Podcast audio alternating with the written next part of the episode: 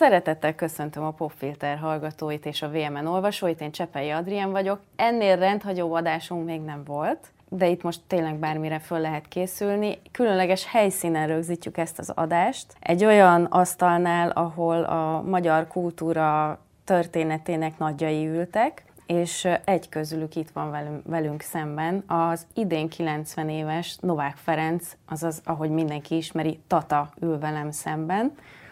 Üdvözlöm, és köszönöm, hogy fogadott.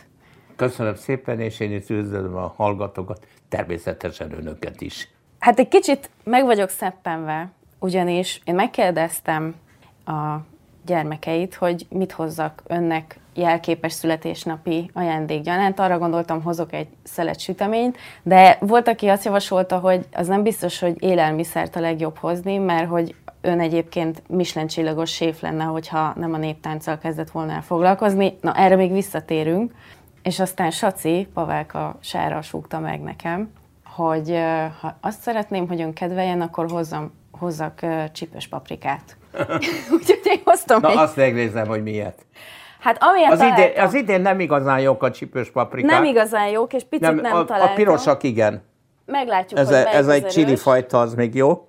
Itt a mellettem van egy kínai üzlet, ahol mindig lehet bárányt kapni, Mhm. meg mindenfajta finomságokat, és ott mindig van valódi csípős. Az idén ezek a zöldek valahogy nem sikerültek. Na hát most meglátjuk, én minden esetre Köszönöm megpróbálkoztam. szépen, nagyon szép ajándék. Arra gondoltam, hogy akkor csokorba kötöm a paprikákat legalább. Hát utólag is boldog születésnapot kívánok, és Köszönöm. Azon gondolkodtam, hogy nehéz olyasmit kérdezni, amit a 90 év alatt nem kérdeztek még meg öntől. De azért ez a Michelin csillagos dolog, ez engem nagyon, nagyon izgatja a fantáziámat, hogy akárkivel beszéltem, mert jó néhány embert fölhívtam, hogy háttérinformációkat gyűjtsek, mindenki azzal kezdte, hogy egészen elképesztően főz. Igen, mostanában nem nagyon nincs türelmem. Átvette lassanként, az Eszter átvette a, ezt a funkciót. Ő, most is néha csinálok egy-egy különleges salátát, vagy valamit még, megfőzök, de úgy, mint régen nem. Ez teljesen értettem, amikor az ember 90 lesz, hogyha az egész életében nagyon-nagyon lusta volt, akkor a 90 éves kor még jobban elustul. Úgyhogy ha kell, akkor természetesen neki tudok állni, de most inkább egy-egy különleges salátát csinálok a vendégeimnek, hideget, uh-huh. a meleget nem nagyon. Na most ezt tudni kell, hogy, illetve elmondom, hogy honnan vannak a gyökerei ennek. Egy ilyen multinacionális családban nevelkedtem az a nagyapám, a Novák nagypapa, az Szent Mártoni protestáns család. Valamikor a 600-as évek végén futottak Morvaországból a vallási tolerancia felé, és akkor ott kaptak kisbirtokot a fejedelemtől, apafi volt akkor a fejedelem, kaptak egy kisbirtokot, és ab- abból éltek. Én ezt már nem láthattam, mert utoljára az ükapám volt, vagy a, nem, ha jól számolom, inkább a dédapám még ott volt. A nagynéném, apám legkisebb, a legkisebb huga, öccse, az még volt ott, és az még mesélt nekem erről.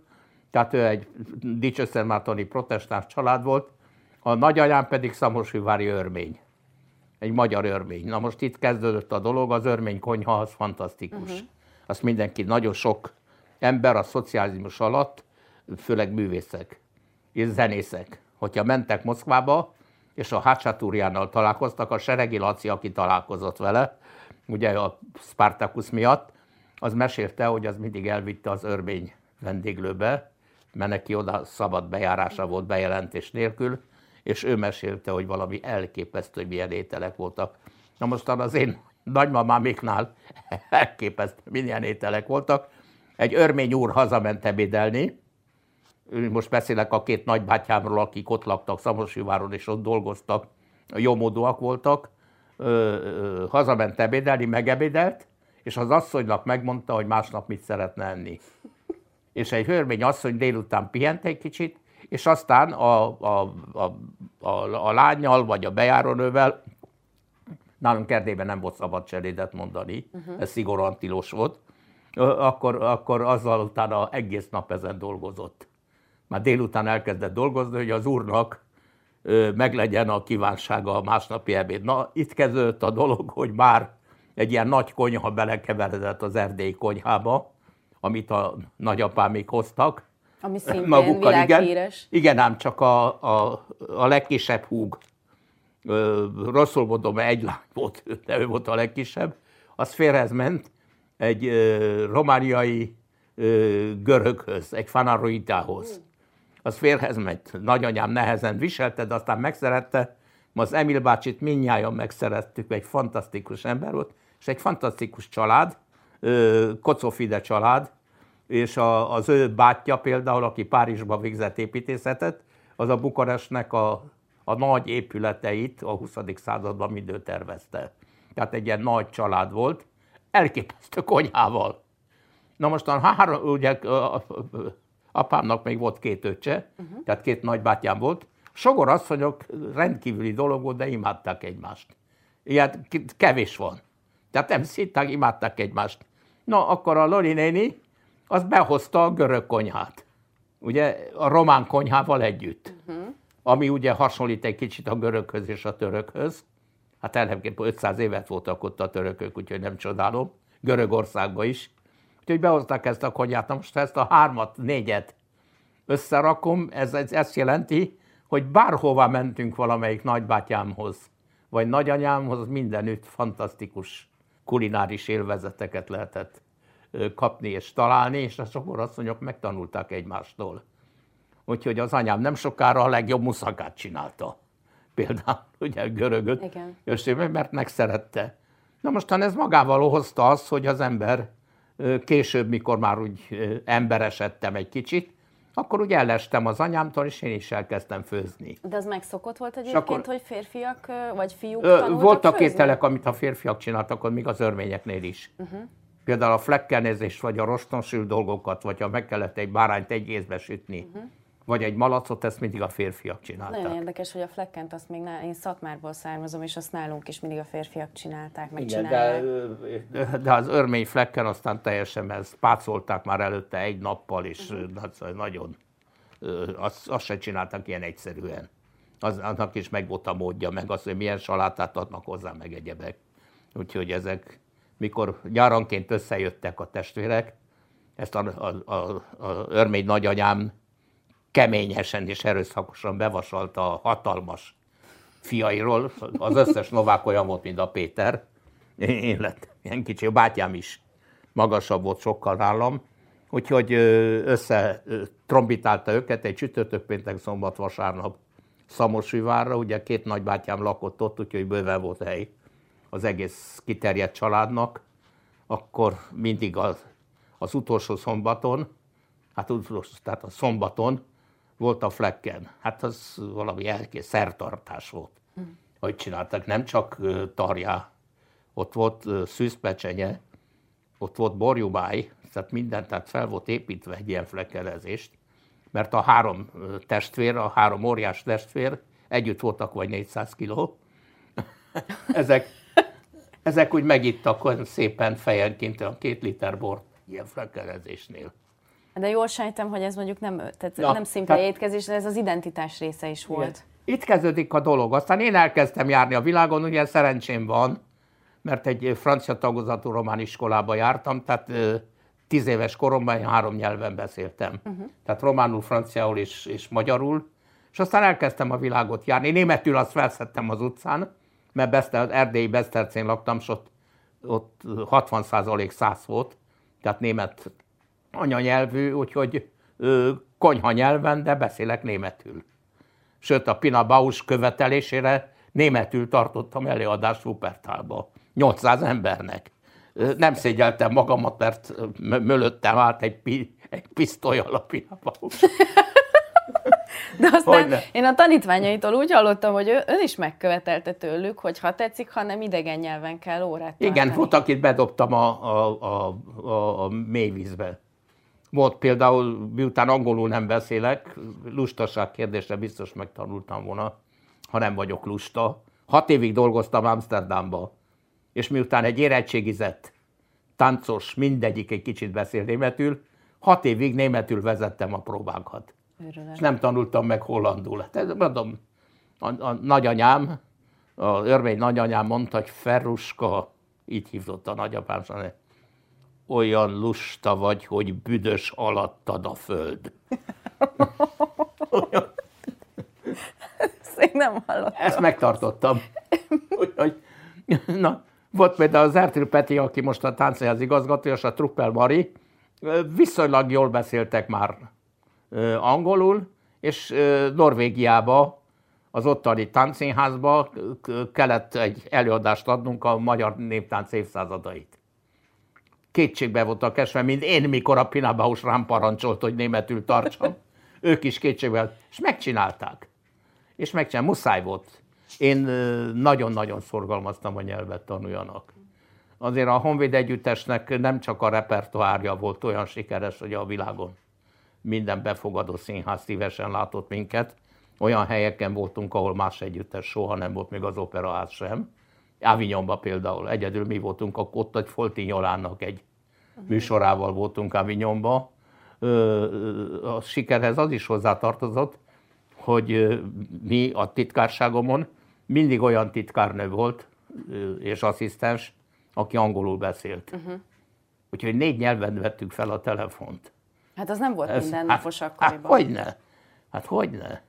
És mikor kint jártam, akkor, akkor is mindig újabb és újabb kapcsolatok születtek és Amsterdamban hat év alatt nagyon sok kapcsolatot építettem ki, mindenfelé, főleg... Hát ott, ha jól értelmeztem az interjúkat, amiket megnéztem, megolvastam, ott ön koordinált jó pár nemzetközi koreográfus, tehát Igen, az ön feladata volt, hogy összerakja a műsort, úgy ugye? történt, hogy 70 50-76-ban el kellett jöjjek a Honvéd Együttestől, akkor tánckarvezető voltam. Uh-huh. Volt Kelet-Berlinben egy hadsereg együttesek találkozója a Varsai Szerződés nem tudom hányadik évfordulóján, és ott egy banketten a román és a, a cseh delegációt kioktattam a, a kisebbségekkel való bánásmódról.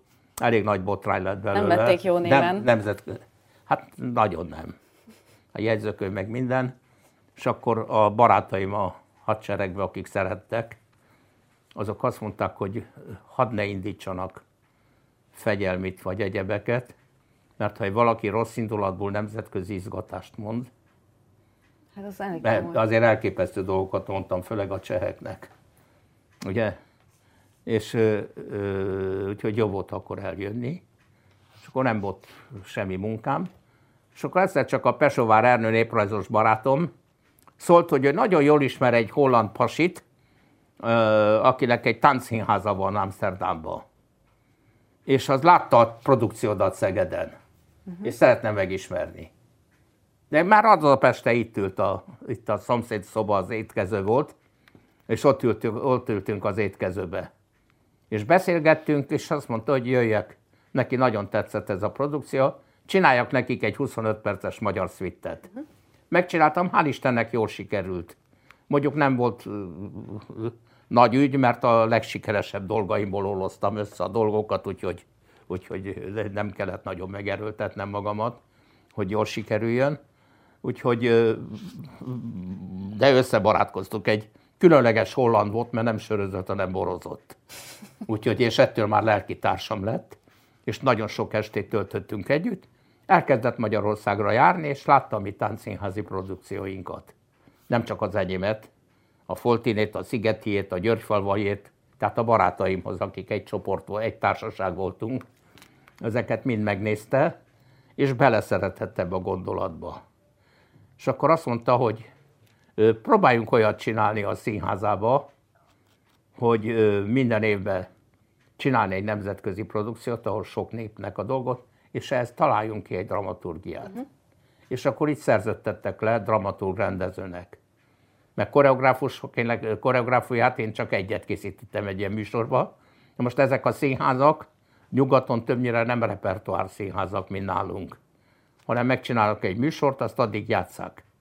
Ameddig játszhatos, utána uh-huh. elfelejtjük a, a dolgot, és nekem ez volt a dolgom, hogy évente ki kellett találjak egy, egy történetet, egy történetet, és ezt akkor össze kellett válogatnunk a koreográfusokat, hogy melyik részt milyen... Mondjuk azt mondták, hogy lakodalmas, és akkor... Például ez egy óriási siker volt az Örök Szertartás címmel. Uh-huh. Az első részben a megismerkedés rítusai, a második részben a lakodalom.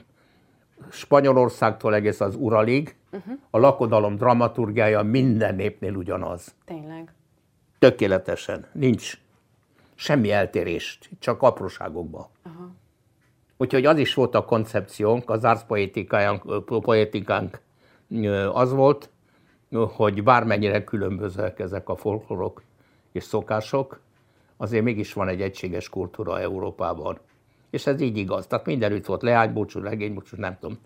És akkor, amikor egy lakodalmat például kellett megcsinálni, akkor megnéztük, hogy melyik országnak a legizgalmasabb valamelyik része. Hogyha például leánybúcsú azt mondják a francia kollégáim, ugye, mert nagyon sok francia kollégám volt, és, és Belgiumban is szakember, ö, azt mondták, hogy a Provence-t nézzük meg, akkor megnéztük, hm. és úgy döntöttük, hogy Leány Bocsú Provenszál. A német Bocsú volt a legdurvább. De miért? Az és mennyire durva, vagy miért durva? 16 éven felülieknek néha. ők hallgatnak. Mert, ahogy, mindegy. Magyar, Magyarországon is volt ilyen. Szóval volt úgy, hogy a lány a mozsárt a lábak közé vette, és akkor a mozsár ütővel nyomták Hogy ne, teljesen leány hülyeskedés. De Magyarországon akkor olyankor csak lányok voltak. Ja, értem. Most a német egy elég, hát hogy azt lehet tudni mindenképpen, hogy a németek azért tudtak mulatni, és ezt csak meg kell nézni, hogy milyen volt egy sörívó verseny hogy rendezték le. Ez nekünk elképzelhetetlen lenne, hogy hogy, hogy nézett ki egy söríró verseny. És akkor német volt a legény búcsú. Uh-huh. Gyönyörű volt az orosz ö, leány kikérés. Mert ott hogy kérik ki a mennyasszony? Hát most meg kell nézni a produkciót. Most hogy mondjam el? Nem, csak Ugyanúgy azért vagyok... kérik ki, tehát ki kell kérni a szülőktől, tehát jön a, a völegényel, jön a, a völegény násznépe, megállnak a ház előtt, és kikérik. Na most ez, most ezt hiába mondom el, szóba nem lehet elmondani. Majd belinkeljük de gyönyörű, a... de, gyönyörű, de gyönyörű volt az. akkor, akkor az orosz. És akkor minden, minden szakaszhoz onnan hívtunk koreográfust, ahonnan, amelyik folklorból merítettünk. Na most a nekem akkor volt egy öt éven, hat évig voltam kint, de öt éven keresztül volt egy útlevelem, ami egy diplomatának se volt, mert amsterdami lakos voltam, lakással, amsterdami dolgozó, tehát holland dolgozó, leszerződtetett dolgozó, és ez mind benne volt az ez útlevelemben. Ez szabad jelentett. Vízumot is, akkor mindenüvé kellett vízumom. Aha. Vízumot is minden országba 24 órán belül kaptam egy hétre. Őrület. Egy Elképesztő. Nekem nem kellett engedélyt kérni. Magánutakra hogy kimenjek sem, egy... hanem... Semmi. Uh-huh. Semmi. Akkor mentem ki az országból, mikor akartam, és akkor jöttem be. Sőt, miután valutába kerestem a fizetésemet, és ez be volt jegyezve az interkoncertbe, ettől én annyi pénzt vihettem ki, amit akartam, amennyit akartam akkor, amikor egy tíz márkáért valakit egy évre, két évre kizártak a az utazásból, elvették az útlevelét, akkor én ha akartam 2000 dollárt kivinni, akkor 2000 dollárt vittem ki. A soha nem merült fel önben? nagyon boldogok voltak. Hát gondolom az amsterdami lakás az... nem, az itteni művészbarátaim. Meg ki tudtam vinni a pénzüket. Ja, hogy a pénzt. Hogyne. Hát igen, ugye ez már nekem... Párizsba, XY-nak ad nem mondjak neveket, mert sajnos mind ismertek. Telefonáltam, hogy jöhettek itt a bankárotok. És adtam, Soha nem merült fel önben, hogy ki marad valahol? Nem. Nem. Acél mondta nekem egyszer a, a Szegedi István a királynál, a banketten, hogy hát, hogy milyen sikereim vannak Hollandiában, és hát nem gondolkoztam, hogy menjen, jöjjenek a gyerekek is, mert akkor kint járnának, és minden, minden. És aztán egyszer csak rájöttem, mert ő tudta, hogy ugyanakkor, amikor itthon vagyok, itt ennél a kékfestő asztalnál ki mindenki ül. Hm. Ezt tudták, csak semmi olyan nem történt, nem voltunk partizánok, semmi olyan nem történt, amiért perbe lehetett fogni minket. De kellemetlen volt, mert írások születtek meg, Aha. nem volt kellemes a dolog. És akkor láttam, hogy valahol mögötte az van, hogy jobb, ha el, eltűnnék a fenébe. És akkor mondtam neki, hogy, hogy ne izgassa itt Magyarországon a... Hát, hogyha kiviszem a gyerekeimet, és ott tanulnak kint, és egyebek, akkor ugye már közel járok ahhoz, hogy soha többet ne jöjjek haza, ha ott meggyökerezek. És akkor mondtam neki, Gyuri bácsi, ekkor örömet nem akarok maguknak okozni.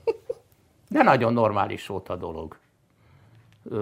Egy, nem volt egy akármilyen figura.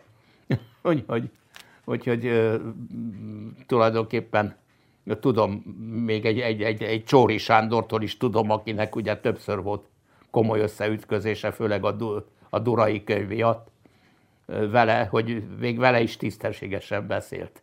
Uh-huh. Úgyhogy büntetés ide, büntetés oda. Úgyhogy... És van. amikor, ugye, Na. én ezt visszamenőleg tudom csak olvasni, hogy mondjuk mekkora felhördülést keltett, amikor valamilyen szokatlan, uh, újító ötletet támadt, és a koreográfiákhoz. Ez az elején, az elején volt, később erről nem volt vita. A, persze, csak hogy ezt már később. így nekem... Hát az elején, mikor, mikor én elkezdtem, ugye egy bot csináltam, koreográfus voltam, uh-huh. életemben nem gondoltam volna arra, hogy én koreografálni tudok, hanem egy éve táncoltam, nagyon nehezen lehetett rávenni az építők központi együttesével. A társaság miatt mentem oda, mert egy nagyon aranyos társaság volt, és ez vonzott, csak akkor elkezdtem táncolni az építőknél. És én egy éve voltam már táncos, ugye egyetemre én csak nyolc évvel később mentem, mert rossz káder voltam, és csak a forradalom után vettek fel. Táncos, bevonultunk katonának, és akkor kiderült, hogy legalább nyolcan vagyunk, akik valahol táncoltak. Uh-huh. És akkor csináltunk egy tánccsoportot, hogy ne kelljen ágy, ágyút pucolni. Szó szerint. Akkor, igen, de ezek veszekedtek, ezek már cserkészkorukban is táncoltak. Hát van, volt, amelyik gyerekkorában még a háború alatt is már táncolt. És akkor az egyiknek Rábai volt a mestere, a másiknak a Molnár István, a másiknak Szabó Iván. Mit ment a vita, hogy kinek egy koreográfiát tanuljuk. És aztán eltelt már legalább három hét, amikor még semmit nem csináltunk, csak egy kis bemelegítést meg egyebeket, és aztán azt mondtam nekik, hogy menjetek a jól nevelt fenébe, nem csinálunk semmit, nem sokára fognak követelni fellépést, és akkor mehetünk ágyút pucolni, ha nincs semmi. És akkor ezek mondták ott nagyképűen, hogy na jó van, te zöldfülű, akkor csináld te. Hát mondom, jó van, akkor én csinálom. Na és miből gazdálkodott, és akkor hogyha... Semmi. Hát amiből addig tanultam, a semmiből. A semmiből. Hát amit addig tanultam. Hát egy év alatt, amit tanultam. Jó volt az építők, komoly együttes volt egyébként az amatőrök között. És akkor megcsináltam az első két kisebb koreográfiát, az egyik nem is az enyém, tehát Molnár Istvánnak egy verbunkja, uh-huh. amit én tudtam az építőktől, és csináltam egy másik koreográfiát, amit én találtam ki, és ennek nagyon nagy sikere volt, és a Marszaliba, ott az ottani laktanyában voltunk, volt egy nagyon agilis kultúrotthon igazgatónő, a Cvitoszki néni, remélem jól emlékszem a nevére, és az azt mondta, hogy nagyon ügyesek vagytok, fiúk, mi lenne, ha hoznék lányokat? Ha hú, hurrá, hozzon. És akkor ugye nem volt diszkó, meg nem volt televízió, meg nem volt semmi, és hozott nyolc lányt, aki hajlandó volt minden próbán ott lenni. Hát gondolom, ők is örültek, hogy kimozdulhattak. Persze, persze. Úgyhogy semmi probléma nem volt. És ezek hajlandók voltak majdnem minden nap próbálni, nekünk meg jó volt a minden nap, mert minden nap kijöttünk a laktagyából. Hát ez mindenkinek jó És akkor ott már csináltam egy komolyabb ö, feldolgozást, olyan, hogy bevonulás, meg ilyen, ilyen katona témaszerű Katona, dolgot, és megnyertük a hadseregversenyt. De közben ott ö, ezen a kis csoporton belül két fiú volt, akivel nagyon összebarátkoztunk, és már a vége felé elhatároztuk, hogyha leszerelünk, ha leszerelünk, akkor megpróbálunk egy együttest összehozni, ahol már az utánpótlást is úgy tanuljuk, mert azt, ja, azt elhatároztuk, hogy táncszínház.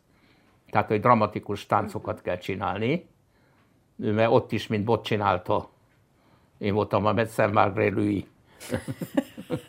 Molière-t. Úgyhogy, úgyhogy megpróbálunk egy ilyet. És az egyik fiú, a Boros Géza, ő is él 90 évesen. Még most is. Most, mikor volt a Bihari évfordulója, akkor ott ültünk a díszpáholyba. Hát jó egészséget kívánunk innen is neki. Na, szóval elég az hozzá, hogy, hogy ő került a egy kis szakszervezethez, a helyi ipari szakszervezethez ilyen, ilyen minek szakreferensnek, uh-huh. ilyen másodállásba. És ezeket vette rá, hogy adjanak egy nem használt kultúrotthont. És így kaptuk meg a Király utcába a Golya áruház fölött ilyen lakásokból átalakított jókai művelődési otthont. Uh-huh. És ott kezdtük el a Bihari Együttest 54 őszén. Na mostan ott az első koreográfiaimat az akkori szakma nem akart elfogadni. Annyira, hogy nem kap, 55-ben lett kötelező a működési engedélyt. És nem Engedély meg. nem kaptam meg. De volt Kirúgta. konkrét indok? Tehát persze, elmondták, hogy, persze, hogy hogyne, hát elmondták, hogy verbunk fantázia Bihari János emlékére. És mondták, hogy mi ez, nincs tájegység, nincs táj jelleg. Mert se nem Szatmári, se nem Baranyai, se nem nem tudom én mi mi az, hogy verbum fantázia. Ez, hogy akkor még Aztán... egyáltalán nem volt ez meg, hogy tovább gondolunk valamit. Nem, és... nem tudom, nem tudom, hogy mennyire ismertem akkor a szakmát. Uh-huh. Most nem tudom, most könnyű beszélni erről, de akkor nem emlékszem rá, hogy mennyire ismertem a szakmát. Ö, aztán volt egy Behár Györgynek egy rádiókórussal egy csuvas lakodalmasa. Egy ilyen 8 perces, 9 perces kórusmű volt, nagyon jó és hangfelvételre, ami annak idején nem volt könnyű erre dolgozni. Csináltam egy olyan lakodalmat, hogy az elején pompázatos megy az, hogy vőlegény és minden, aztán kitör a happening és a mulatság, és egyszer csak eltűnik a vőlegény és a hogy sehol oh, nincs. Oh. Még Na, Nagy László, Nagy László aki barátom lett, még nem írta meg. Igen. Ezt mindig bosszantottam is vele. Itt ebben a lakásban is. De nem, tehát nem mondta Nem látta, el, nem, nem, nem, nem, semmi összefüggés nincs. Csak mert hogy ott ugyanez a nem, történet, Nem, nem, nem, semmi összefüggés nincsen. És egyebek csak, hogy ezek szerint másnak is eszébe jutott ez, hogy a, a, a, a mulatság és a happening uralkodik a lényegen. hát a lényeg. Na hát ezeket nem szerették. Sőt, még azt mondták, hogy pedagógiailag nem tudok összetartani egy együttes. Valami ilyen is volt ebben a jegyzőkönyvben. Tehát azt hiszem, hogyha bármelyik tanítványát megkérdezem, akkor ez biztos, hogy nem merül fel soha az életben Jó, senki, ne, ők akkor, pontosan tudom, hogy ez miért volt, és hogy volt, és kik, hogy animálták ezt a dolgot, hogy én kapjak működési engedélyt, de adjuk abba. De kész. Abszolút nem vagyok megsértve utólag sem. Úgyhogy Miért, az így, miért volt ennyire volt szokatlan, hogy dramatizálják a táncokat? Hát ez jó, hát ez, ez nagyon egyszerűen el tudom mondani, de térjünk egy kicsit vissza, és aztán mindjárt válaszolok Jó. erre is, hogy akkor viszont volt a né- akkori Népvészeti Intézetben két fantasztikus ember. Uh-huh. Az egyik a táncosztályvezető Pór Anna, fölényes francia műveltséggel, ettől is jobban voltunk, mert mikor rájött, hogy beszélek franciául, akkor beszél, és akkor jöttek barátai, meg Párizsba volt kint több évig a háború alatt, és amikor jöttek a barát, barátai, barátnői Párizsból, akkor mindig bemutatott engem, mint, mint ilyen nem tanítvány, de hanem egy külső munkatárs, és akkor büszke volt rá, hogy itt van egy fiatalember, aki beszél franciául. És a másik a néprajzi osztály vezetője Muharai Elemér, aki egy csodálatos népművelő volt. Nála csoportosultak a nép, fiatal néprajzosok. Uh-huh. Martin György, Pesovár Ernő, Pesovár Ferenc, Borbé Jolán, Lányi Ágoston, népzenekutatók, Sárosi Bálint, Halmos István, és ilyenek. A Poranánál csoportosultunk mi, a Szigeti Timár, Falvai, nem jó magam, jó páran. De ott az intézeten belül összebarátkoztunk. És már tulajdonképpen 55-ben, már akkor a Bihari egy éve létezett, engem már kirúgtak a, a, a szakmából, a Poranna külön engedéllyel. Mondta, hogy Ferike, ne törődjön vele, folytassa. és nem, na jó. és akkor ö, ö, annyira összebarátkoztunk, hogy elkezdtünk összejönni. A Borbé Jolánnak akkor a férje Éri István régész volt. Na most ő volt idézőjelben a legidősebb közöttünk, a négy-öt évvel idősebb volt nálunk a többieknél, mi pedig ilyen két-három év különbséggel voltunk, a 30-as évek környékén születtünk, nagyon összebarátkoztunk, és akkor elkezdtünk összejárni. És az Éri Pista, aki egy nagyon nem csak jó régész volt, hanem egy ilyen vezető egyéniség volt, nem tudok más mondani, és azt találta ki, hogy Guszti, ez a lány Ágoston volt, Tehát Cöglén iskolába jártak. Iskola határon. Azóta a Cöglén iskola. Igen. Na, szóval Cöglén, te be, jól beszélsz? Hát persze, nekünk perfekt kellett tudni. Igen, na jó, akkor elolvasod, bemész a Széchenyi könyvtárba, és elolvasod a Franz Boáznak a nem tudom én milyen, mert itt nem jelenhet meg, és akkor beszámolsz. Ferikém, te beszélsz franciául. Na, akkor a, a, a Strauss Lévinek elolvasod a nem tudom én miért. A, kettő, hogy én nem tudom, hogy akkor a párt tudott-e róla, vagy nem. Nem kértek igazolványt, ha a folyóirattárba bementem. Nem kértek igazolványt. És kivehettem bármelyik nyugati lapot. Nem tudom, hogy a párt erről tudott, vagy nem. De tény az, hogy bementem, és akkor két nap késéssel, Késéssel, de ott a világ volt. lapjait el tudtam olvasni. Ugye a Le Monde Borsa Figaroból állandóan beszámoltam a kulturális hírekről. Na most ezt az Éri Pista behajtotta. El tudta érni, hogy a Sánta Feri a novelláját mielőtt megjelenteti, valamelyik novelláját nálunk olvasta fel. És akkor ő találta ki, hogy ne a lakásán kelljen összejönnünk, hogy nálatok ebbe a kultúrotthonba, Bihariba ö, semmi nincsen. Hát akkor miért ne ott jöjjünk össze vasárnaponként? És akkor attól kezdve ott, ott jöttünk össze, és ezt úgy hívtuk, hogy önképzőkör. Na most gondolja el, hogy a késő néptánc művészetnek a négy nagy bőlénye ott volt. Igen. A Szigeti, Györgyfalvai, Novák, Timár. A nép, néptánc kutatás nemzetközi híri nagy bőlényei, Martin, Pesovár, Pesovár, Borbé, Jolán, és nem tudom, ott voltak. És ez mind ebbe az önképzőkörbe.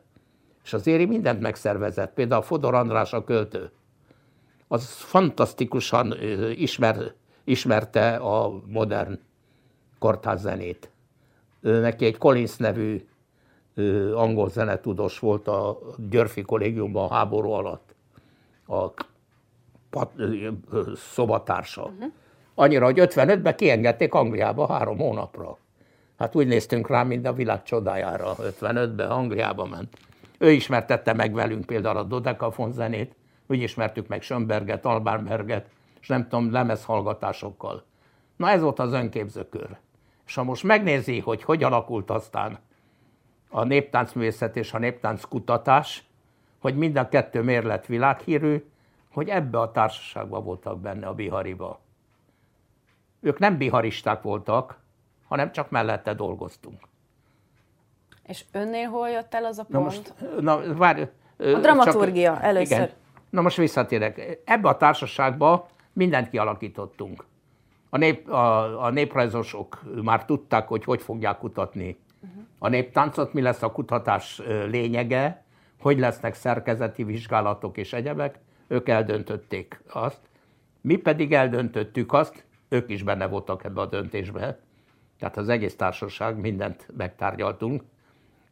Mi pedig azt mondtuk, hogyha ezt a mozgásanyanyelvet megismertük, és ez egy Kárpát-mencei néptánc, nem csak magyarról beszélünk. Kárpát-megyei néptánc ilyen csodálatos kínálatot ad mozgásnyelven, mozgásanyanyelvből, ha ez ilyen kincs, és mi ezt beszélni tudjuk, tehát táncolni tudjuk, akkor nekünk létre kell hozni olyan műveket, amit a kortárs irodalom, zene, képzővészet csinál. Ha ezt nem csináljuk meg, akkor valamiből kimaradunk. Uh-huh. Tehát ez egy végtelenül egyszerű ideológia. Tehát mi a tiszta forrásból akartunk létrehozni gondolatokat, eseményeket, adott esetben irodalmi műveket. De volt, aki azt választotta, hogy a tiszta forrást mutatja be Timár, közülünk a Timár mente felé. Ezt zseniálisan csinálta. Tehát egy óriási feladata volt, és fantasztikus ö, ö, eredményeket ért el. De közben, akik a porhanna körül csoportosultak, és akik nem koreográfusok voltak, a porhanna inspirációra már az 50-es évek második felébe már elkezdték felépíteni a, a tanítás módszertanát. Uh-huh. Úgyhogy ez, ez a módszertan, ami a mai napig is működik, ez már ott kezdődött. Tehát az 50-es évek végén elkezdődött, és ettől lett ez a magyar néptánc oktatás ilyen fantasztikus. Azért gondolja el, hogy vannak a művészeti alapiskolák, amit itt nem csak iskolában lehet ilyet, hanem egy együttes is csinál. Például a Biharinak is van művészeti alapiskolája, ahol lehet zenét tanulni, népművészetet, népi iparművészetet, táncot, tehát mindent lehet Igen. tanulni. Táncos gyerek van majdnem 200 ezer. És ha megnézi egy felszállott a páva gyerek adását, akkor láthatja az eredményét. Mikor a külföldi barátaimnak, szakmabelieknek kiküldök egy gyerek műsort, a felszállott a páva, akkor ájultan nézik. Lesnek. Nem hisznek a szemüknek. Igen. Tehát ebben hát valamiben nekünk is kell nagy hatalomnak lenni. Ebben biztos, hogy nagy hatalom vagyunk. Ez minek köszönhető? Ez a, van, én úgy érzem, én nem néptáncoltam, a hugom például néptáncolt, és egy ilyen nagyon családias, nagyon, tehát nagyon erős megtartó erőt érzek. Ennek az oktatási alapnak nem csak a tánc a lényege. Ezek a gyerekek, ezt még nem mondtam, hogy egyedülálló Magyarországon itt a legkisebb gyerekeket is csak diplomával lehet tanítani. Tehát akinek nincsen oktatói diplomája, különböző kategóriák vannak, azok, azok nem taníthatnak, uh-huh. És ezt szigorúan betartják. Na most ezeknek a legalacsonyabb kategóriába is néprajzot kell tanulni, művészettörténetet, zenetörténetet és egyebeket, és ezt továbbadja a gyerekeknek. Természetesen viszik a gyerekeket kirándulásokra, szakmai kirándulásokra, viszik múzeumba, viszik színházi előadásokra, tehát egy nagyon sokoldalú műveltséget kapnak a gyerekek. Világnézetet kapnak akkor tulajdonképpen, nem? Már nem, nem szeretném ezt nem, nem, nem, nem ideológiai. Álljon meg, nem, nem, nem, nem, hagyjuk ezt ki. Ezt, ezt utálom, ezt a hazafiság, meg nem tudom, Egyáltalán mi, mi, nem erre populista gondoltam. módon. Ne, ne, nem. Egyáltalán nem erre gondoltam, nem ilyen értelemben. Egy ilyen kulturális világnézetre gondoltam. Hát igen. Legalábbis, legalábbis vágyat arra, hogy minél többet megismerjen. Én, én pont erre hát A múltkor a Herzkoági mondta el, hogy a Tatánál nem volt ilyen, hogy meg elmegyek a múzeumba, vagy nem. Próbáltam volna nem elmenni. De Két mit, év után mit csinált pedig... volna, hogyha nem megy el a Herzkoági? Semmit. Nem. Most már bevallhatjuk. Meg voltak a jó dumám volt. Én rá tudtam őket venni. Én mindegyik nézze meg, hogy miket írnak. A tanítványaim, vagy miket írnak. Hogy, hogy mindegyik köszönheti azt, hogy a, egyáltalán az affinitását a más művészetek iránt. Na én pont erre gondoltam. Ezért ez az egy... affinitását, tehát igen, hát ez nagyon sok, nagyon sok koreográfusnak, akik nagyon tehetségesek, ez a baj, hogy nem sokoldalúan műveltek. Uh-huh. Nagyon nagy baj. Ez, ez, ezen én tudom, hogy most a Táncészeti Egyetem ezen igyekszik most javítani, hogy megerősítse a másfajta művészetekkel való ismerettséget. Én tudom, hogy a bolvári erre törekszik, és mindent elkövet.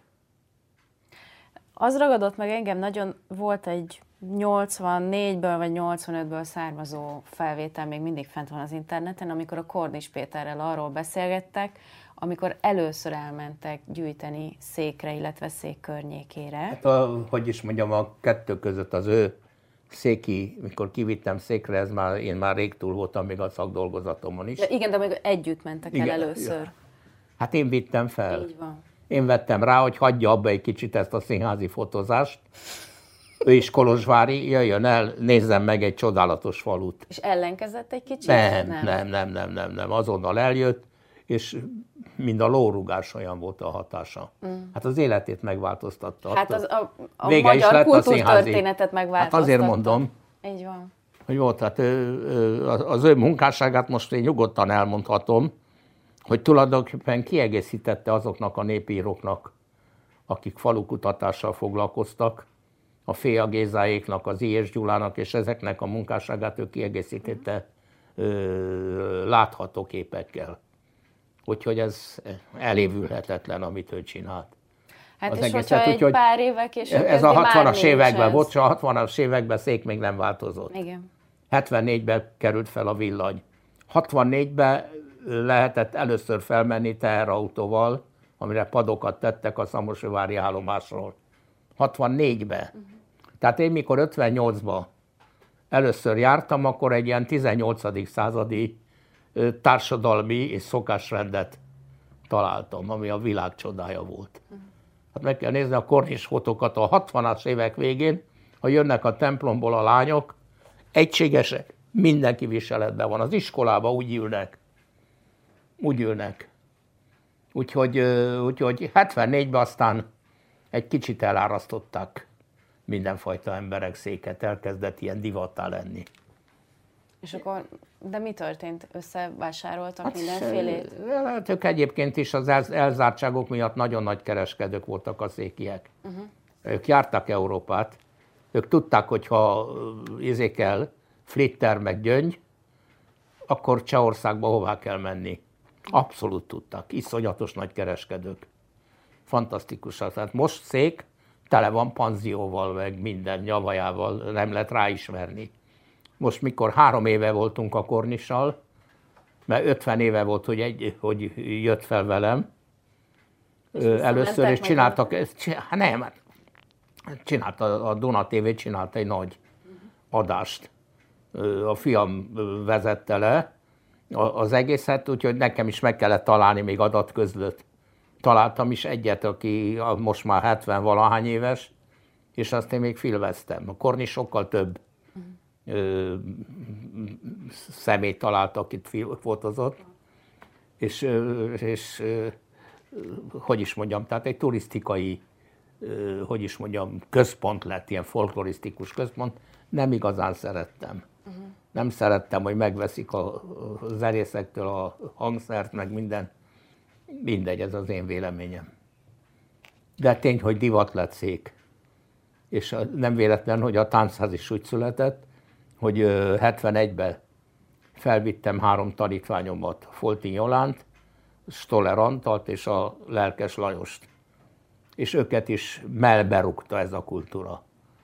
Úgyhogy, és még ott elhatározták, hogy ha hazajönnek, táncázat kell csinálni Budapesten. Tehát így indult az egész táncház Igen, mozgalom. igen, és akkor 72 májusában meg is csinálták.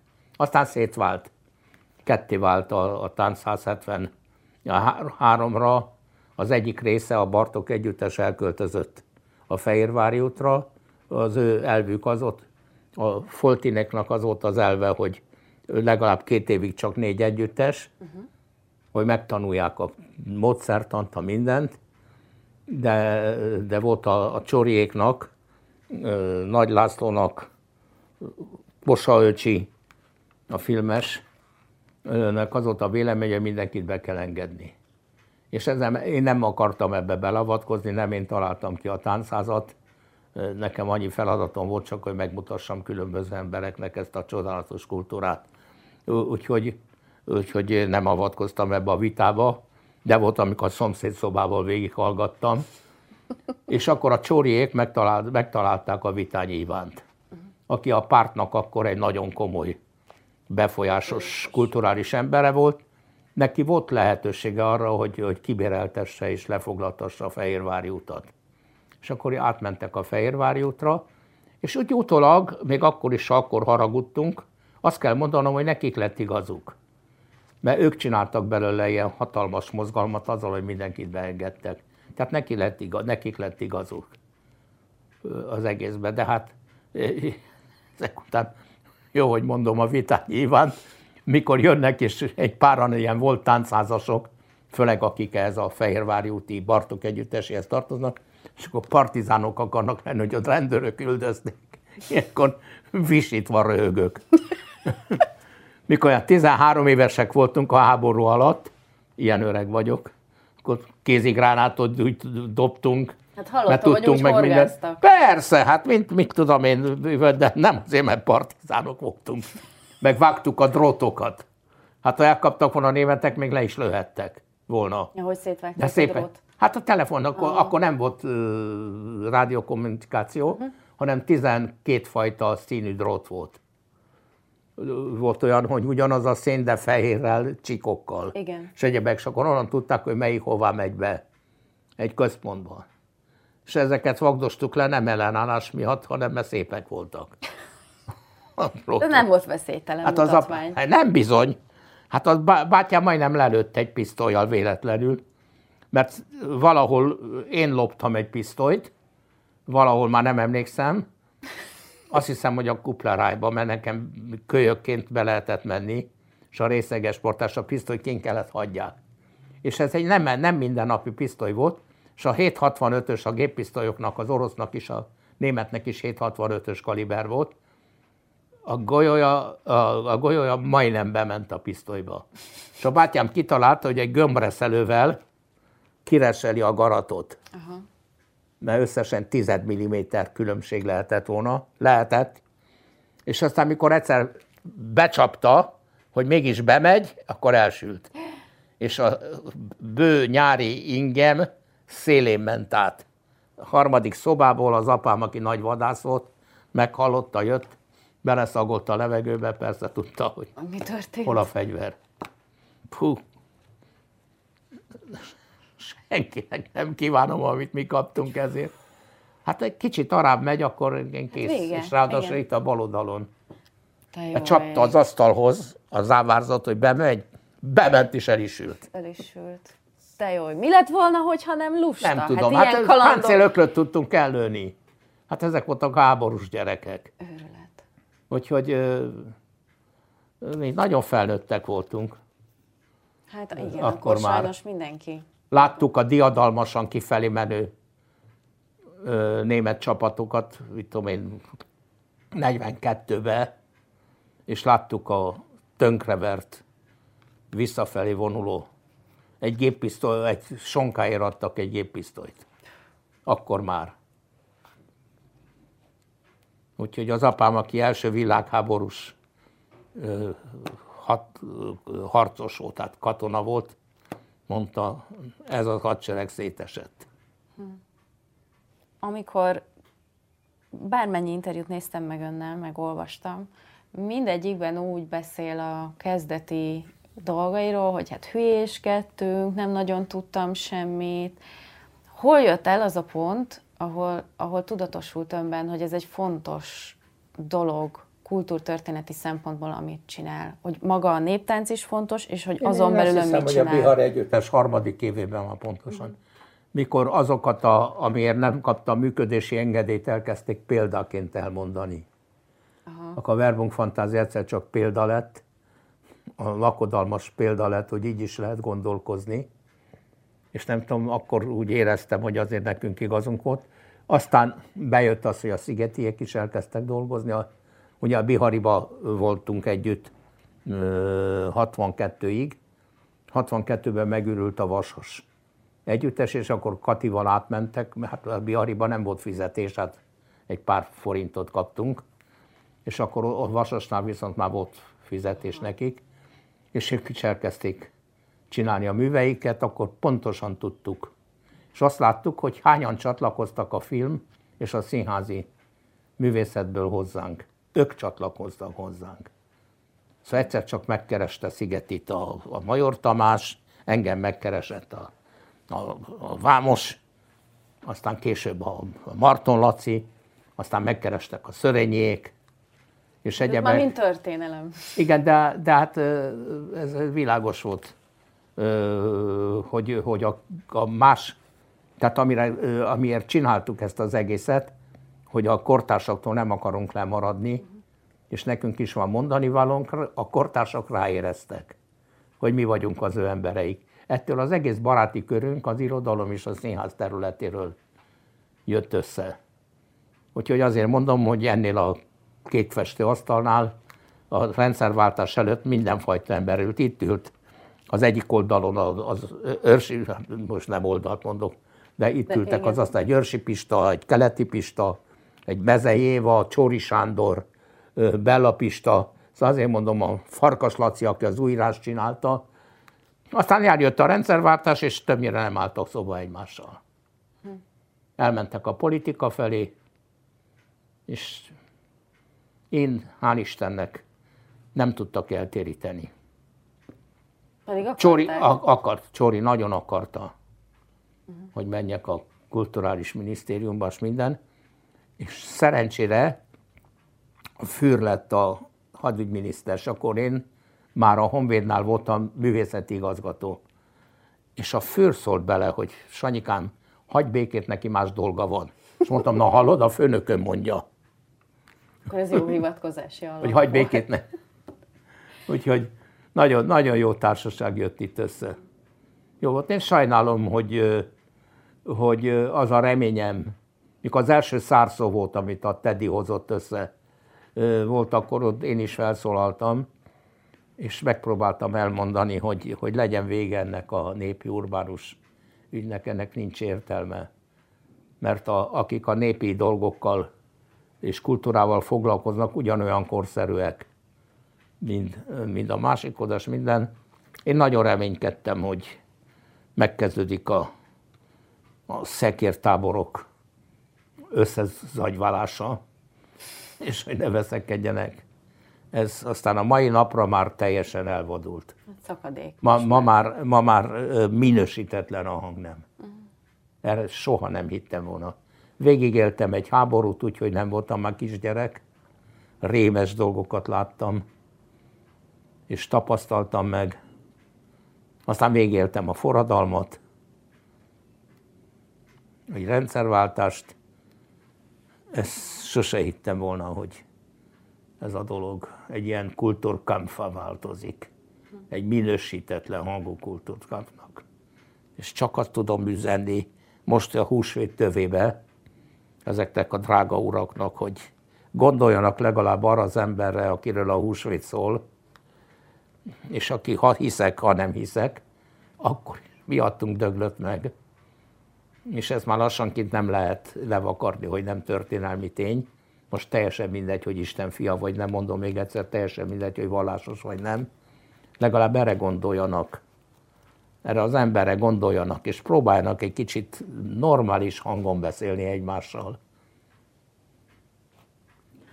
Ön szerint mondjuk mostani tizenéveseknek, vagy akár még kisebbeknek mit ad az identitásához az, hogy egyáltalán találkoznak a néptánccal? Nem kell erről beszélni, hogy identitás meg hazafiság. Egyáltalán nem kell. Ha táncol, ha valaki tud száz magyar népdalt szövegestől, ennek semmit nem kell többet mesélni identitásról. Abban benne van az identitása. Akkor miért van, hogy mégis állandóan beszélnek? Hát miért? Mert, mert populista állatok vannak. Uh-huh. És meg vannak győződve, hogy, hogy, hogy piros-fehér-zöld szallaggal lehet hazafiságot tanítani. Nem ezzel kell tanítani, hanem tanítani kell a magyar kultúrára, és tisztelni a mások kultúráját, és az lesz az igazi hazafiság. Hazafi egy lovász, aki matematikai diat kapott. Ő is hazafi. Mert ide hozta ezt a diat, ebbe az országba, és itt tanult. Úgyhogy hagyjuk abba ezt a dolgot, ezek Úgyhogy Hogyha... ez engem nagyon kiborít egyébként. Megértem. Hogy eszembe nem jutott volna a tanítványaimnak ilyen nagy melveregetéssel mesélni, hogy igen, az erdély végig, nem tudom, nem. Eszembe nem jutott elénekeltetni velük a székely himnuszt Romániába, hogy ne hagyd el veszni Erdélyt, Istenem, ott Romániába. Illő? Nekem szerintem nem. Szerintem nem. Nekem eszembe nem jutott ilyen. Mégis érdekes tudom, milyen hazafiak lettek a tanítványaim. És milyen jó magyarok lettek. Pedig soha nem volt ö, direkt oktatás és, ö, hogy is mondjam, fejtágítás. Hogyha most bekopogtatna itt egy, nem tudom, egy földön kívüli, aki semmit a világon nem tud, se az európai kultúráról, se Magyarországról, de semmit. És önnek az lenne a feladata, hogy mondjuk öt percben mutasson neki valami olyat, amiről érteni fogja, hogy Magyarország az, az mi, az meg, ön számára. Így megmutathatlan, azt meg lehet mutatni, ha itt egy európai országba hozzánk betéved, hogy milyen ez az európai kultúra. Uh-huh és ezen belül vagy kirajzolódik a magyar, vagy nem. De az, az mit mutassak neki egy verbunkot? Ne, kíváncsi lennék, hogy mit mutatna. Nem, nem európai, megmutatnám, hogy milyen kultúrában élünk. Uh-huh. Akkor megmutatnám nekik, hogy hogy vannak a, a szokások, a lakodalmak, a nem tudom én mi, nem csak a magyart. Aztán egy később, amikor majd megérti, uh-huh. hogy van egy világ, ahol ilyen kultúra van, akkor elkezdhetünk szeparálni. Elkezdünk szeparálni, szóval ilyen én nagyon nemzetközi vagyok, úgy, úgy szeretem a magyarságomat, hogy nem tudom figyelmen kívül hagyni a többieket. Ez milyen szép gondolat. De Magyarországon ez jellemző.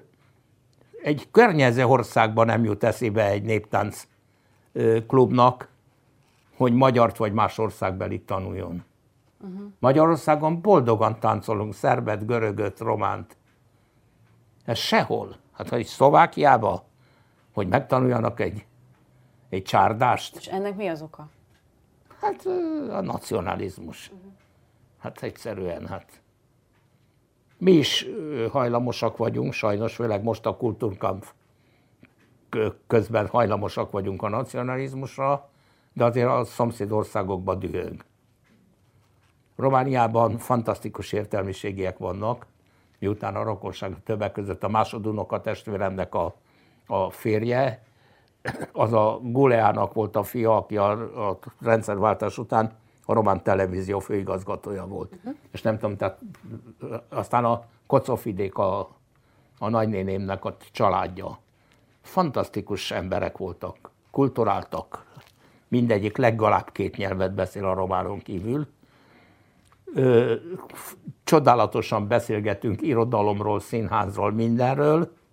Abba a pillanatban, amikor a magyar ügy előkerül, hogy magyar oktatás, magyar egyen, nem tudom, leesik a rolló szuper európai pasiknál.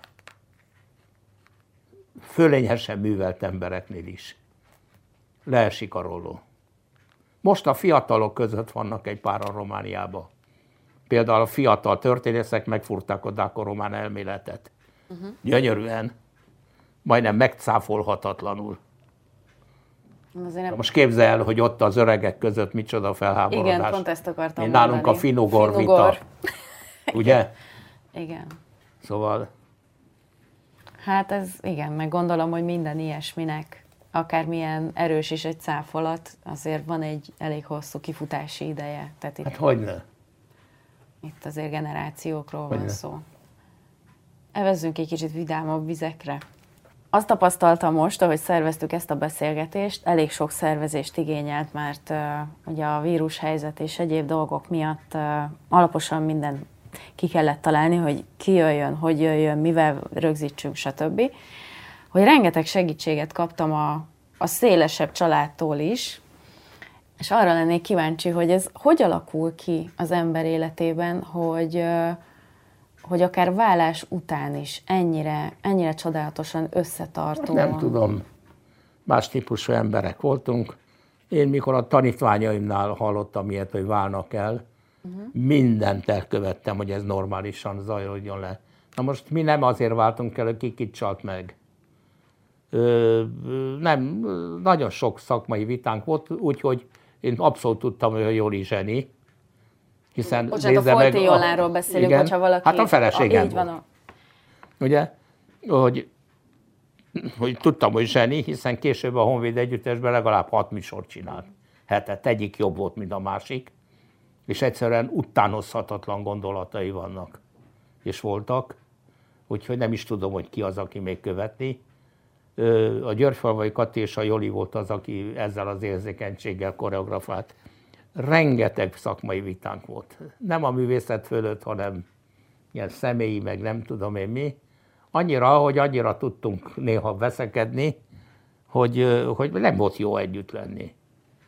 És akkor egyszer már mikor az Eszter 18 évesen leérett, hát persze, hogy 18 évesen hülyeségeket beszélek, mikor leérettségizett, akkor elmentek, elvitte turista útra ezzel a kevés valutával, hát én adtam persze pénzt. Uh-huh. És akkor Amsterdamba a tenyerükön hordozták, Brüsszelbe a tenyerükön hordozták, aztán elmentek Párizsba, és Brüsszelbe kérdezte a barátaimat, hogy Párizsba Tata hol szokott lakni.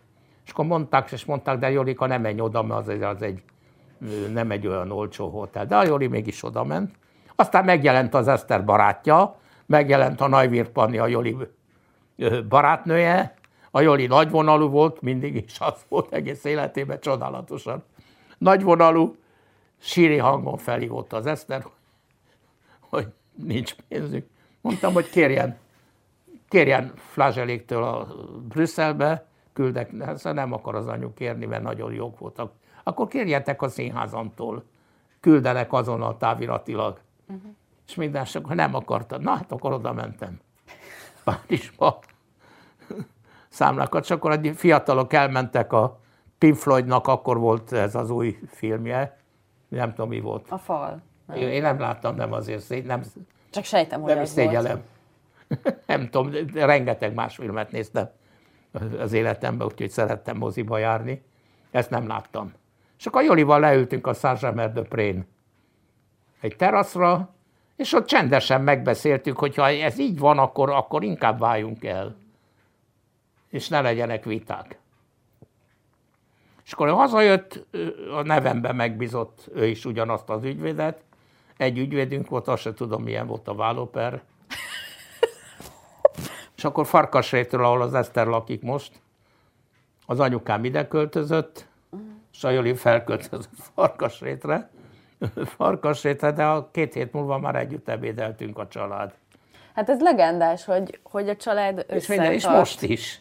Hát nekem a saca majdnem olyan, mint a saját gyerekem lenne, fordítva is. Az Árpádnak az Eszter és a Péter kiskorukba, fiatalabb korukba olyan volt, mint nem tudom, nem, nem éreztem azt, hát ez, ez világos volt, hogy valamelyikünk majd férhez megy, vagy megnősül. Én nem akartam, a Joli megtalálta ezt a fantasztikus embert, ami, ami, ami egy óriási dolog volt, hogy egy ilyen, egy ilyen tiszta ember tudott találni. Na most ezzel hogy legyen az ember harag? Hát persze a leges legelején az embert egy kicsit bosszantotta meg minden, de hát ez gyorsan elmúlott. És hát egyebek, én meg nem akartam megnősülni. Nem. Egy lett volna az utolsó élettársam, egy holland szobrásznő, nagyon neves szobrásznő, aki sajnos pillanatok alatt elvitte a rák, három hónap alatt. Te jó ég. Úgyhogy őt el tudtam volna venni, de hát ő annyira befutott szobrász volt, több nemzetközi nagy díjjal, meg mindenre. Most vagy két éve avattak fel megint egy szobrát halála után valahol, azt hiszem a Gyűkerbe, Amsterdamba. Ez egy új templom, tehát nem új 15. századi, de most múzeum. Uh-huh. Ez a Dámon van, tehát a központban. Most avatták fel a szobrát, hát kaptam meghívót is. És egyébként, de hát neki két műterme volt. Egy Amsterdamban, egy pedig a tengerparton. Na mostan hogy? Nem, nem, nagyon jól voltunk így. Ő olyan háromszor jött ide. Évente én meg egyszer-kétszer. Mentem, és nagyon-nagyon jól volt. A barátaim imádták. Úgyhogy nem, nem, nem, nem tudom, nem éreztem szükségét, hogy meg kell nősülni. Nem is az a baj, hogy egy-egy szerelmem nem volt olyan sok minden ellenkező illesztelés ellenére. Nem akartam mondani, pedig nem. volt, aki sugalmazta nem, ezt, nem, hogy nem, nagy nem, nem, nem teljesen ellenálltam. Volt nagyon sok, főleg Amsterdamban nagyon sok felajánlkozó volt. Uh-huh. És, és teljesen ellenálltam.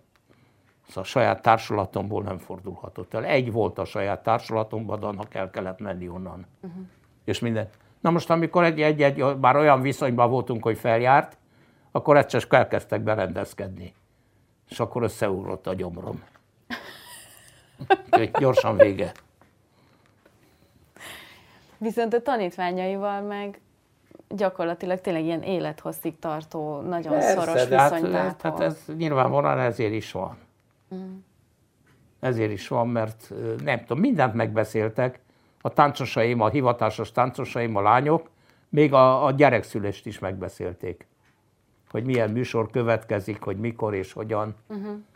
Úgyhogy nagyon őszintén beszéltünk egymással, és fiúk is, hogyha nagy baj volt, akkor őszintén megkerestük, megkerestek, mint az apjuk lennék.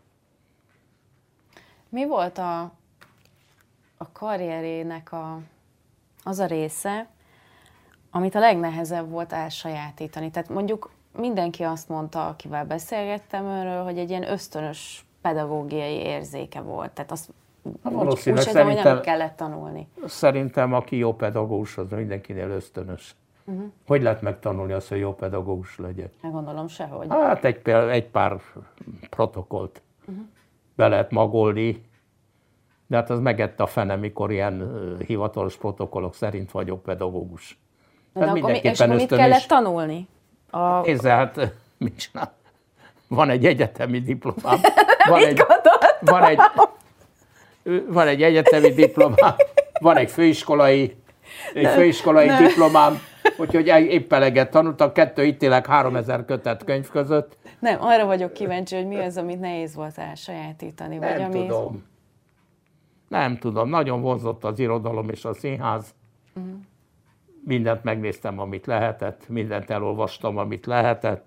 Van, amit nehezen, van, amit a, a, a Vas János néprajzos fiatal kollégám volt itt, és így olvasásokról beszéltünk, mert nézte, hogy mit olvasok éppen, és az olvasásról beszéltünk, és nem tudom, hogy került szóban a Joyce-nak a ulysses Hát mondom, két évig olvastam, úgyhogy többször oda vágtam a sarokba. De hát volt, amit nagyon könnyedén olvastam, és elég jól emlékszem a dolgokra, amit elolvastam, és hát ugye a végzettségeim szerint azért elég sokoldalú volt a, ugye, mert néprajz irodalom szakos voltam, én még akkor abban a néprajzos generációban jártam, amikor a régészet is kötelező volt, és azt a szerencs, az a szerencse ért, hogy nekem László Gyula volt uh-huh. a tanárom. Úgyhogy ez elég sokoldalúságot ad a kettő, az irodalom és ez. Úgyhogy aztán utána volt a, a színművészeti főiskolán, és soha nem volt, soha nem lesz ö, dolog, ami három éves volt, és meghívásos. Tehát olyanokat, akik már befutott koreográfusok voltak, hm? balettosok és néptáncosok. Néptáncosok közül Szigeti, Györgyfalvai, Timár és én. Négyen voltunk, meghívásos. És itt a színház volt a lényeg, és a dramaturgia. Uh-huh. Úgyhogy, mit mondjak, tehát művészettörténelem tanárunk a mindjárt a Klárikát, mindjárt mondom, híres zeneszerző, a férje volt. Na mindegy, zseniális tanárnő volt. És be is hajtott rajtunk mindent. Úgyhogy azt hiszem, elég volt arra, hogy másokat is el tudjak indítani. Hát elég. Akárkit kérdeztem. Sőt, olyan is volt, aki hallotta, hogy fogunk beszélgetni, és fölhívott telefonon, mert izgult. Mármint, hogy nem a beszélgetés miatt, hanem hogy szeretett volna mesélni történeteket, meg Hát az egy más kategória. És ebből nekem abszolút az az érzésem támad, hogy, hogy ez, ez tényleg nem egy, nem egy olyan Mesélni tanár... tudok. Na mesélj, miről Nem, mesélnem? ne, ne bonyolodjunk. Menjen el, Bonyolodjunk! ne bonyolodjunk bele. Menjen el a Presser picihez, körülbelül két is, nálunk. két is fél, nem, menjen el hozzá, két és fél óra felvétel van neki, csak a meséimről, Ó, a lehetetlen történetekről, ami mindig az. Ott van, nála van a lakásán, kérje meg, adja oda, és belehallgathat. Mert a történetek elképesztőek, amik az életemben előfordultak. mi volt a... Minden, mind, szinte hihetetlenek. És egy csomó vissza is igazolódott. Már milyen hogy igaz. Hát úgy, hogy egyszer csak kiderült, hogy van szemtanúja. Ja, értem. Gyűjtés közben, kifejezetten gyűjtés közben, mi volt a legfurcsább, legbizarrabb szituáció, amibe keveredett? Hát nem tudom, vicceset tudok mondani. Na mondjon. Ö, 56. augusztus 1-től, tehát a forradalom előtt Igen. ö, személyazonosság igazolványon lehetett Erdélybe menni. Mi az első nap mentünk.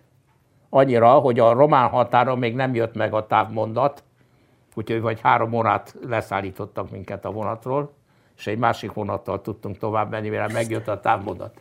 Na jó, elmentünk Kolozsvárra, akkor már a, a, a nagyapám Szamosújváról meghalt a nagymama, ott élt a nagybátyámnál. A nagybátyám akkor már Kolozsváron élt, és akkor hát ugye tudomásul vették, hogy jól szórakoztak azon, hogy én mivel foglalkozom, és, és, és akkor mondták, hogy akkor még Györgyfalva külön volt, nem volt hozzá csatolva Kolozsváron. Most a Györgyfalvának az volt a különlegessége, hogy a határ Györgyfalva és Kolozsvár között volt. Györgyfalváról minden férfi eljött, de azért az, a, a feleségek szültek. Aha. Gyönyörű dolog volt. Mert hát éjszakánként vissza hazaszöktek. Egy kis, egy kis szerelemre. Na, hogy menjek fel Györgyfalvára, ott minden vasárnap bál volt. És akkor felmentem Györgyfalvára, még viseletben voltak, és nyár volt, és Györgyfalván nyáron gatyába járnak a férfiak, és tényleg csodálatos volt, a, amit láttunk táncot. Hát akkor még azt se tudtuk, hogy Kalotaszegen hogy, Kalotaszegen hogy táncolnak. Semmit nem tudtunk még.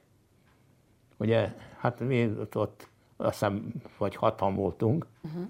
a Bihariból, meg a, bá- a bátyám és a biharisták, és hát ugye szájtát van néztük, főleg, hogy akkor teljes viseletben voltak még. És aztán hát én mondtam nekik ott, hogy, hogy hát én a tánccal foglalkozom, és hogy, és hogy megtanuljuk ezeket a táncokat, mindent. Tehát ott úgy gyopofáskodtam, és aztán mondták, és mondtam, hogy milyen gyönyörű ez a legényes, amit táncolnak, és akkor mondták, hogy igen, igen, hát de hát azért a Pista bácsi az, amit tud. És mondom, és ki a Pista bácsi? Hát a Pista bácsi. Azt, azt tud táncolni. Hát mondom, nem lehetne, hogy meg is.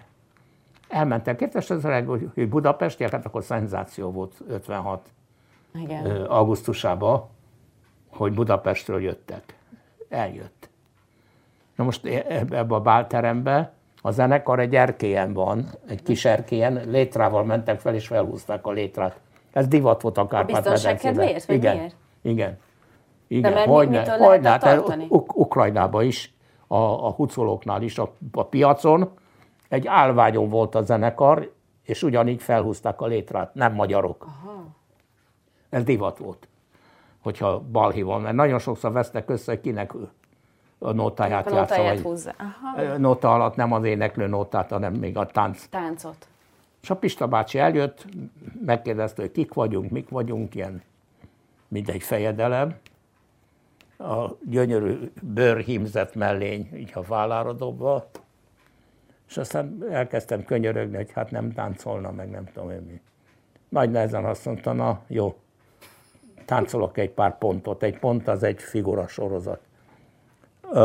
Táncolok egy pár pontot maguknak, felszólt a zenészeknek, hogy nem tudom kicsoda a primás, hogy az enyémet. Ízét csak úgy ledobta a mellényt, hárman fogták fel, és, elkezdett táncolni, tényleg fantasztikusan. Később lefilmezték egyébként a Martinék. Uh-huh. Én adtam hírt erről, és aztán, mikor már lehetett menni gyűjteni, akkor lefilmezték.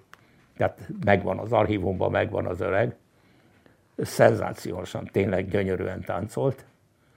És aztán, mikor befejezte, hát én ájultan néztük, én meg a barátaim ájultan néztük, és azt mondta, na hát most maga táncol. és akkor, hát mondtam, hát, hát én, én nem tudok így, de valami csak tud táncolni. Hát mondom, igen, de nem, nem baj, azt táncoljon, amit tud, akarom látni olyan parancsoló volt. nem mert ellen mondani. Nem mertem, nem, és akkor hát mondtam, hogy hát játszanak.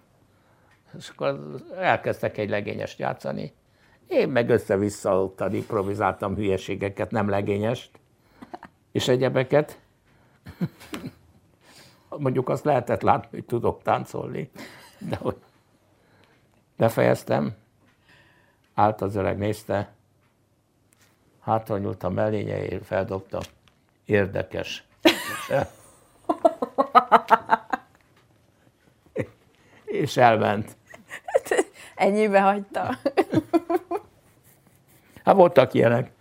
Már legalább harmadik éve gyűjtöttem széken, ugye nem volt még semmilyen járat, autóbusz meg ilyen járat, és egyszer egy hajnalig maradtam fent, egy pár fiatallal beszélgettem velük, a táncról, mert nagyon sok szöveges gyűjtést is csináltam, és akkor mondtam a tanítóigazgatónak, az Olyomi Gyulának, aki egy csodálatos ember volt, hogy fogadjon már egy szekeret, mert teljesen oda vagyok, és hogy így menjünk le. Hát jó, hát mondom, legalább az esti vonatig érjek le, hogy Kolozsvárra a nagybátyámikhoz ne éjszaka, hanem este.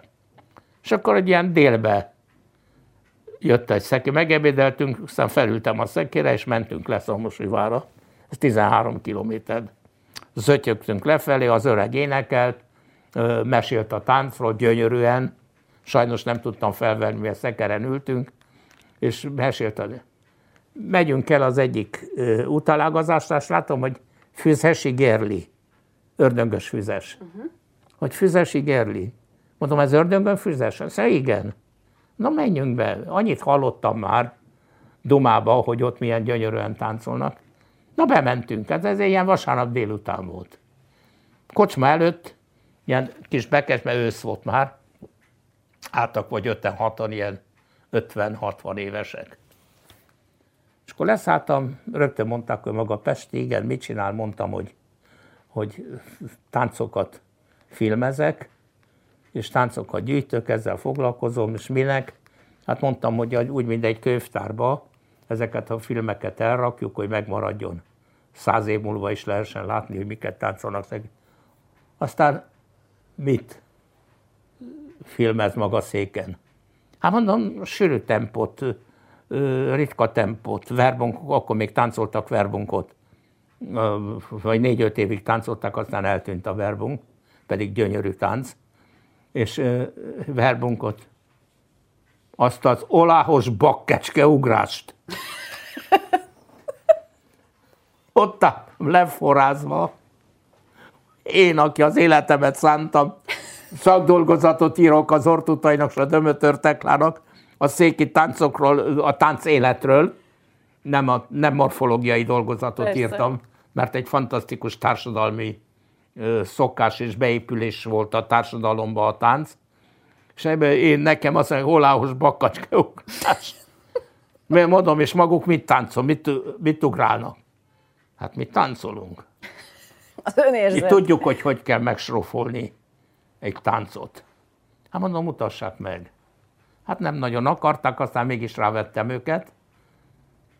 Rögtön kihozattam pálinkát a, a kocsmából, és akkor elküldtek, egy, jött egy zenész és egy, egy, egy hegedűs és egy brácsás, uh-huh. jött, és sajnos szürkület volt, már nem tudtam lefilmezni, le azóta száz, száz méter film készült azóta. És akkor elkezdték a, a füzesi ritkát, ami lassú, méltóság teljes, úgy kell táncolni, mint egy macska, nagy lábtekerésekkel és egyebekkel, és akkor tudtam, hogy ez a legszebb magyar férfi tánc, ami csak létezik, azóta is tartom. Hm.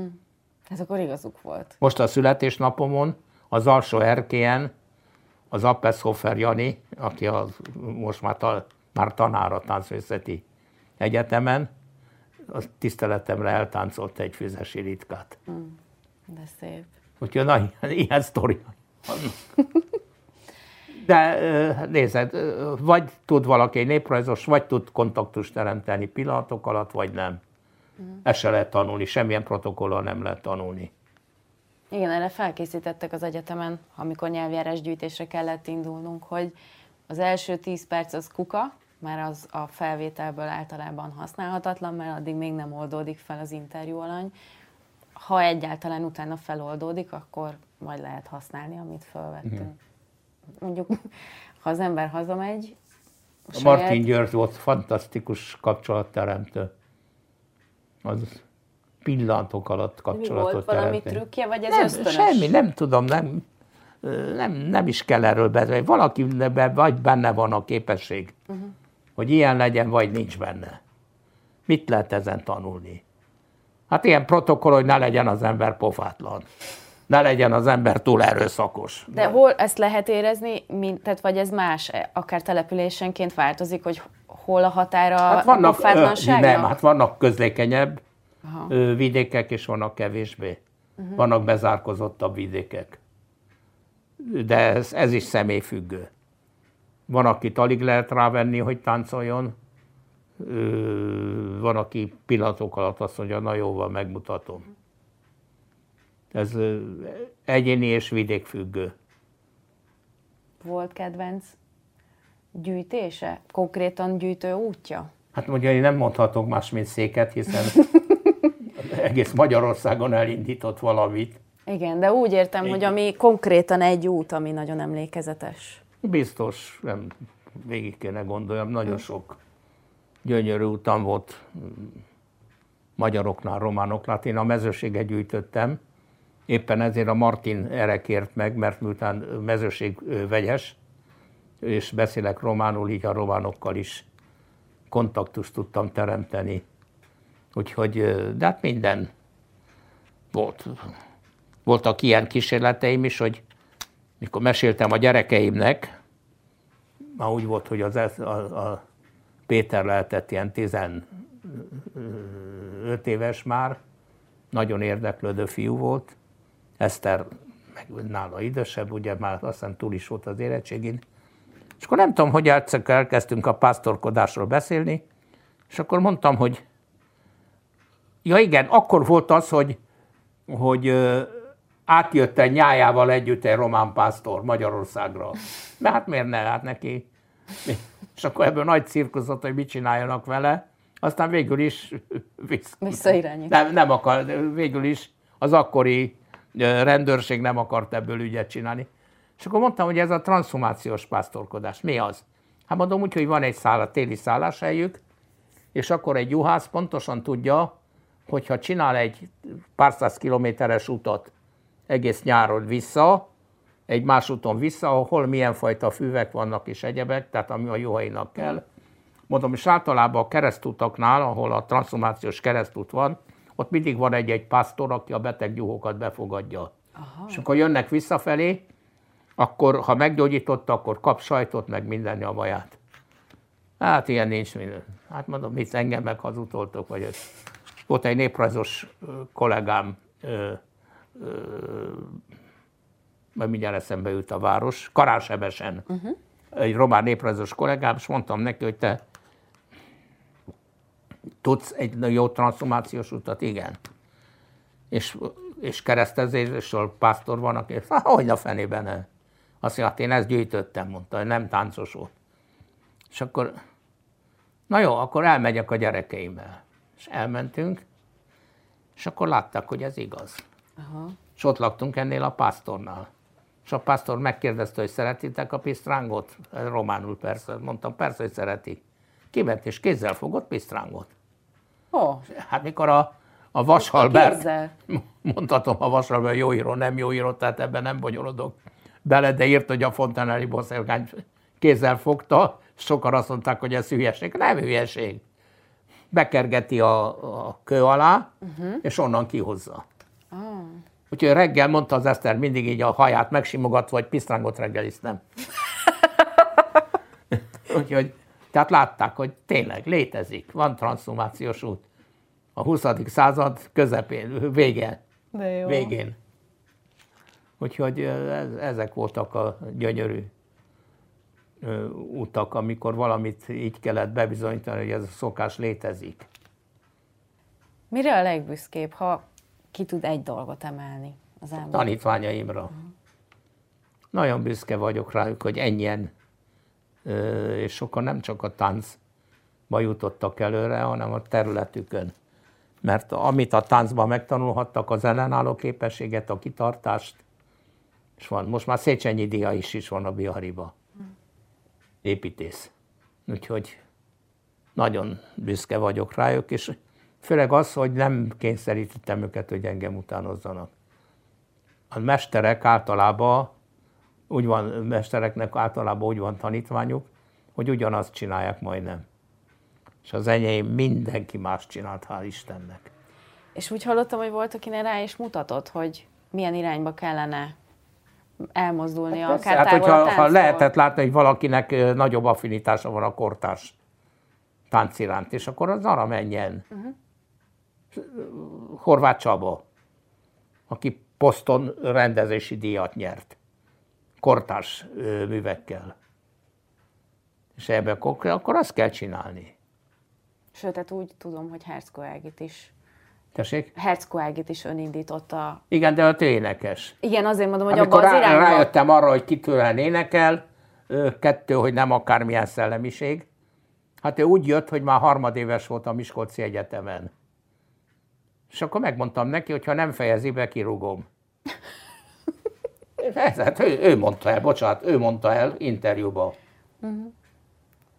És egyebek. És aki tanult a, a, a tánc mellett, azoknak minden lehetőséget megadtam, hogy tanulhassanak. Hogy minél sokoldalúbban legyenek műveltek. És a Herzog ilyen volt is, amikor fájt a szívem, mikor eldöntötte, hogy mégiscsak énekes lett, de akkor is menjen. Egy Lőrinci Gyuri például. Mikor azt mondta, hogy hát akkor ő mégis elmegy az operába, akkor nagyon dühös voltam, mert ott tanulta a menedzselést, meg minden. Most el is mondta az alsó teraszról, el is mondta, hogy a menedzselést is tőlem tanulta, és minden. És, és akkor mondtam, hogy igazad van, opera mégiscsak opera. Még akkor is, hogyha nem voltam boldog, hogy elmegy. De ez egy szép erény. ő, nem tán, ő, ő a Bihariba volt táncos, tehát nem hivatásos. Igen. De hogy ez egy szép erény, ha az ember látja, hogy, hogy mivel szolgálja a. Persze, hát ez a lényeg. Ez a lényeg. Nézze meg, hogy milyen, mennyi területen vannak. Ertül Petit, táncszínház igazgatója, Szögi Csaba, Betlen színház igazgatója, szóval Folti Jolán nemzetművésze lett. Megérdemelten. Pedig nem is volt az akadémia tagja. De hát nem lehetett kikerülni. Hát ő egy olyan név volt. Egy olyan... Úgyhogy elképesztő. Lelkes Lajos, aki nem táncos pályára ment, hanem a mezőgazdasági könyvkiadó igazgatója lett, és az miatt egy nagyon nyerenés, nagyon nyereséges ö, kiadó volt. Mellette megalakította a Planetást, amelyik veszteséges volt, 45 néprajzi könyvet adott ki. 45 néprajzi könyvet. Szóval azért nem akárkik voltak ezek a gyerekek. Nagyon szépen köszönöm, Mindjárt itt az Eszter. hogy itt volt velünk Novák Ferenc, és hát még sok-sok boldog, egészséges évet kívánok. Hát nem tudom. Amennyi lesz, annyi lesz. Én remélem, hogy jó sok. Köszönöm.